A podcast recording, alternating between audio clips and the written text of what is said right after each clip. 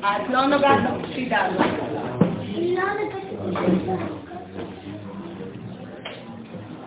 ברשות אה, מורנו ורבנו, מרא דאתרא, אנחנו נאמר אה, כמה מילים לעילוי נשמתו של אה, דודי, זיכרונו לברכה. אנחנו יודעים שהתורה שלנו היא נבואה. פירושו של דבר שהיא נדרשת בכל הדורות. שהרי יש לנו כלל בנבואה, רק נבואה שהוצרכה לדורות נכתבה. זאת אומרת שעצם העובדה שאנחנו קוראים בתורה נושא כלשהו, זה אומר דרשני, ובמיוחד כשאנחנו בתקופה של אותה קריאה. היות ואנחנו עכשיו קוראים את הפרשיות הקשורות לגלות מצרים, מעבר לרובד הפשוט של הנושא, ישנה משמעות עמוקה הנוגעת לחיינו, ובעזרת השם אני אנסה לקשר את העניין כמובן לדוד אל ולכל מה שאנחנו יכולים לנוף מהדבר הזה. מצרים אינה מייצגת ארץ בלבד. מצרים זה קונספט, מצרים זה מושג, מצרים זה מצב נפשי,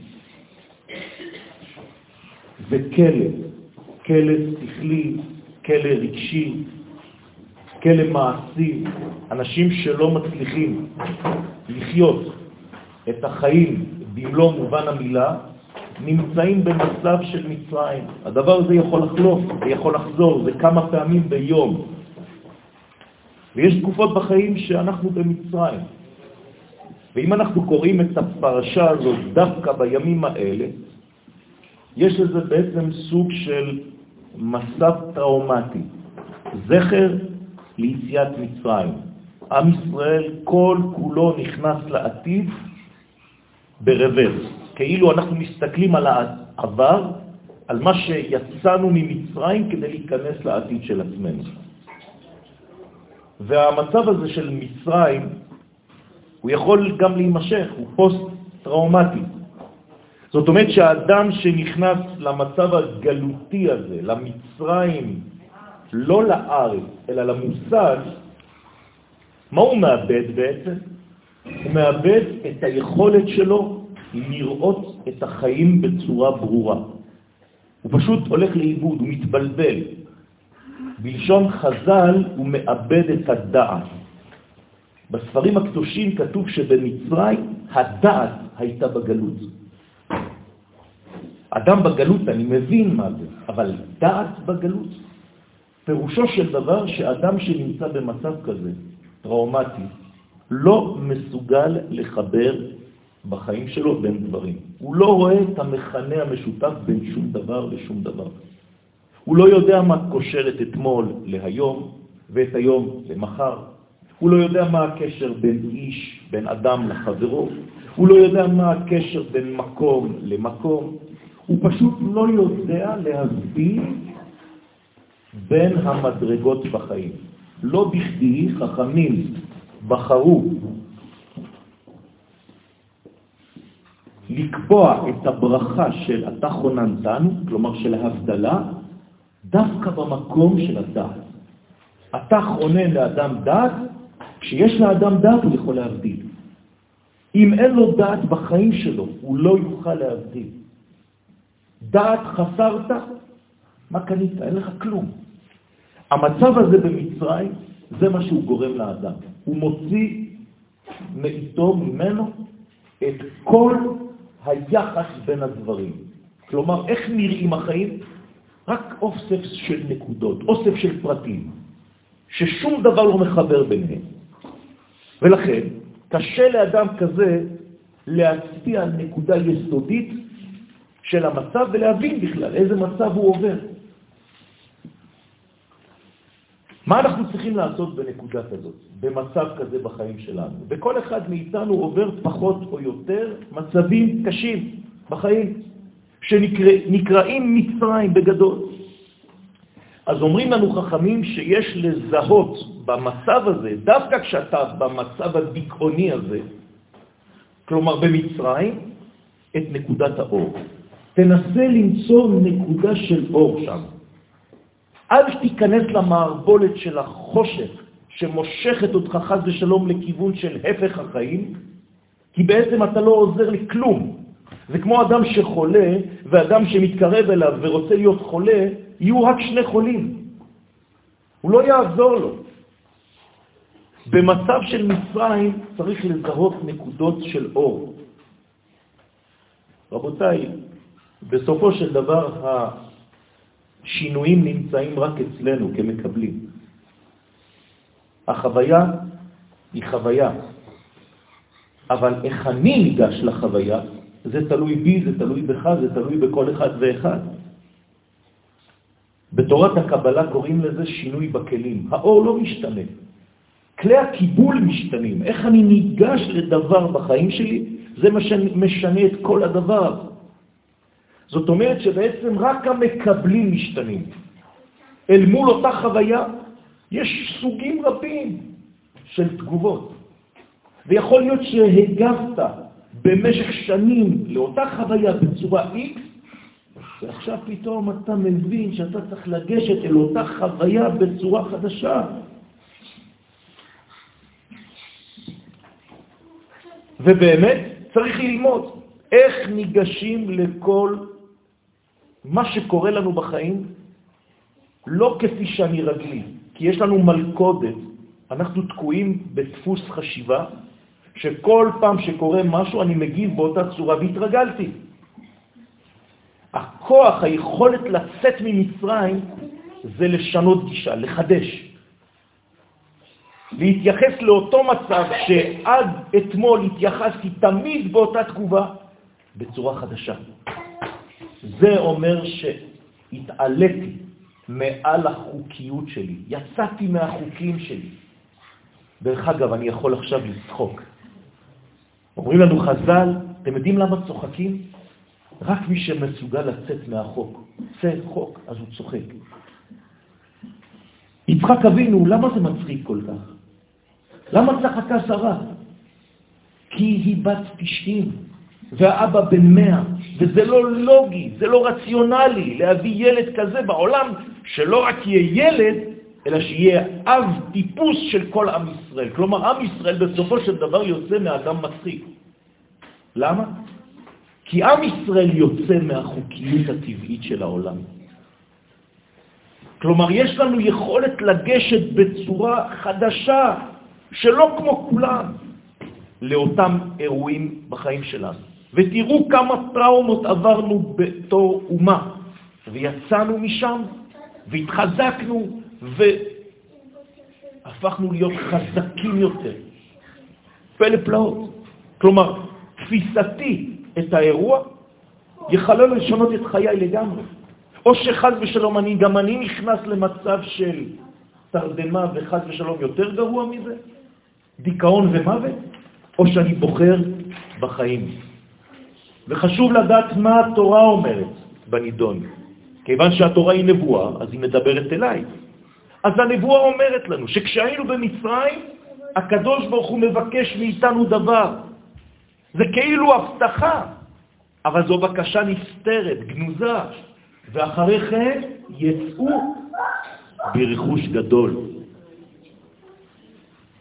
אתם מבינים מה התורה אומרת לנו? הקדוש ברוך הוא אומר לנו שאנחנו נרד למצרים, נהיה במצב הגלותי הזה, נהיה במיצר הזה, אבל אחר כך נצא משם ברכוש גדול.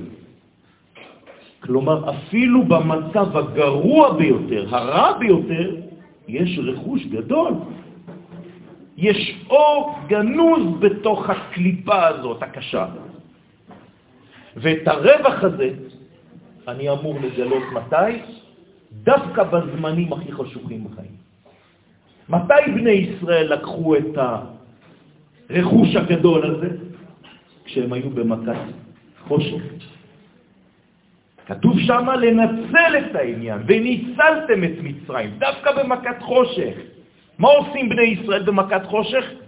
לוקחים כלי כסף, כלי זהב ושמלות. אז במובן הפשוט, כאילו הם לוקחים אלמנטים חומריים. תורת הסוד אומרת לנו כלי כסף זה חסד. אני נחשף, אני כוסף, יש לי כיסופים. כלי זהב זה רצונות לקבל, זה גבורות. ושמלות זה איזון, זה בריאות. כלומר, מה הרווחתי מתוך מצרים, בתוך מצרים, במכה החשוכה ביותר?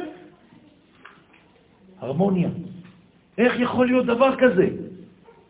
בזמן שכולם רואים חושך, אחד מסוגל לראות אורות. אין הרבה כאלה, רבותיי. 20 אחוז מעם ישראל ראה את האור הזה, 80 אחוז מתו באותה מכת חושך. כלומר, זה נתון בידינו איך אני ניגש לסיטואציה. או שאני חז ושלום שייך ל-80 אחוז שלא רואה כלום ומת, או שאני שייך ל-20 אחוז. רק 20 אחוז במקרה הטוב, אומרת הגמרא, יצאו ממצרים, אתם יודעים את זה. זה לא פשוט בכלל. זאת אומרת שיש כאן רצון לחיות, רצון להיות באיזון. ולמה זה כל כך חשוב? התורה באה ואומרת לנו סוד גדול. אתם רוצים לצאת ממצב גלותי? אני הולך להגיד דברים שהם משנים את כל הגישה שהייתה לנו עד השנה הזאת בנוגע לדוד אל. אנחנו בשנה השמינית עכשיו, אנחנו ברובד אחר. שבע שנים זה דפוס, תפיסה אחת. בשנה השמינית אנחנו בקומה אחרת, ותשמעו טוב מה אומרת התורה, כי בשמחה תצאו. כלומר, איך יוצאים ממצרים? איך יוצאים ממצב כלשהו? בשמחה. איך אני יכול להיות שמח? שמחה זה לא מה שאנחנו חושבים להתחיל לצחוק ולהתפרע ולהשתולל. שמחה אומרים לנו חז"ל, אין לך שמחה יותר גדולה ממה? ממי שמפסיק את הספק שלו. מי שמתיר מהתרת הספקות. ברגע שאתה יוצא מהספק, אתה נכנס למצב של שמחה.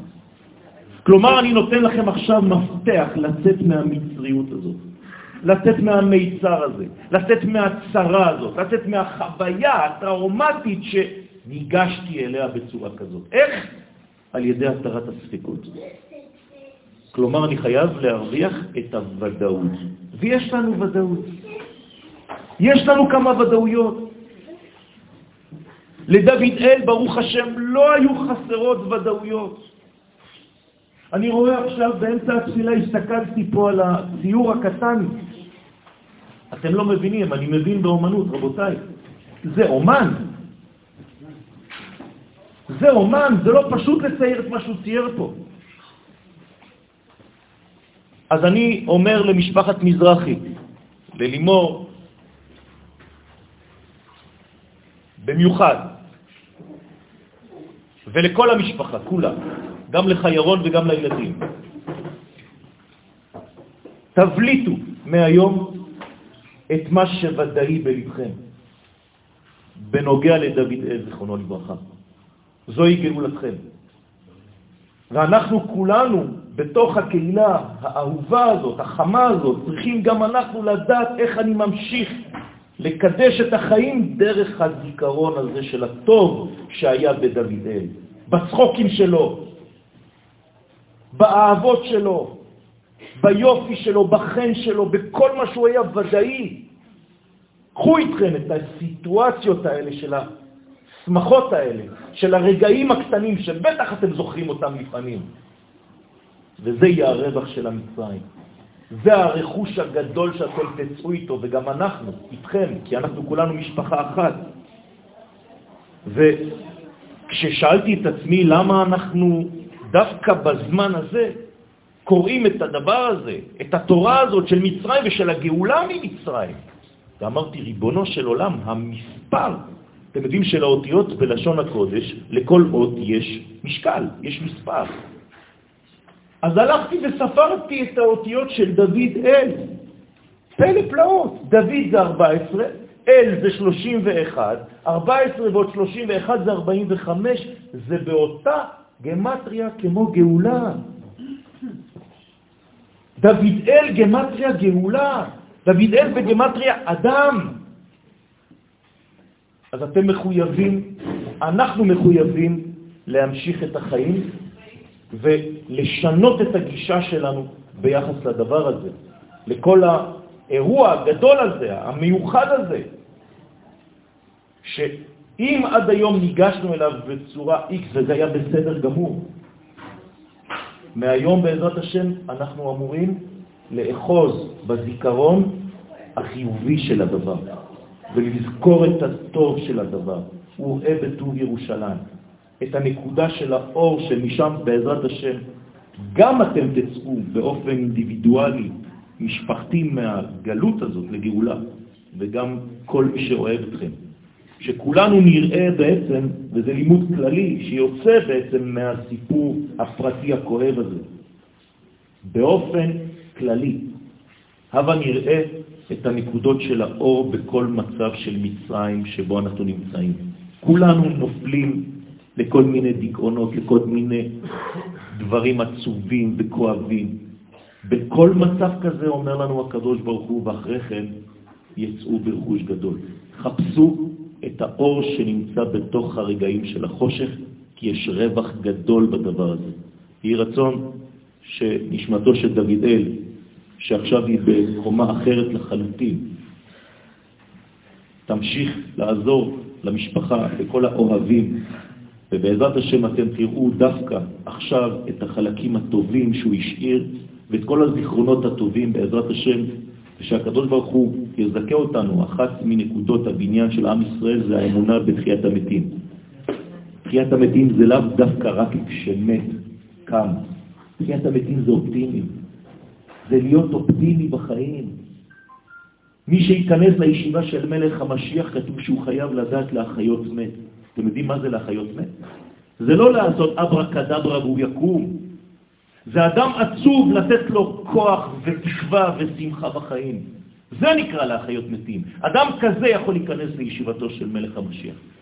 יהי רצון שבעזרת השם אנחנו נתחזק כולנו וניכנס לרובד חדש, לפן חדש, ונשלוף דווקא את ניצוצות האור מתוך כל החושך שהיה עד כאן. ונשמתו צורה בצרור חיים.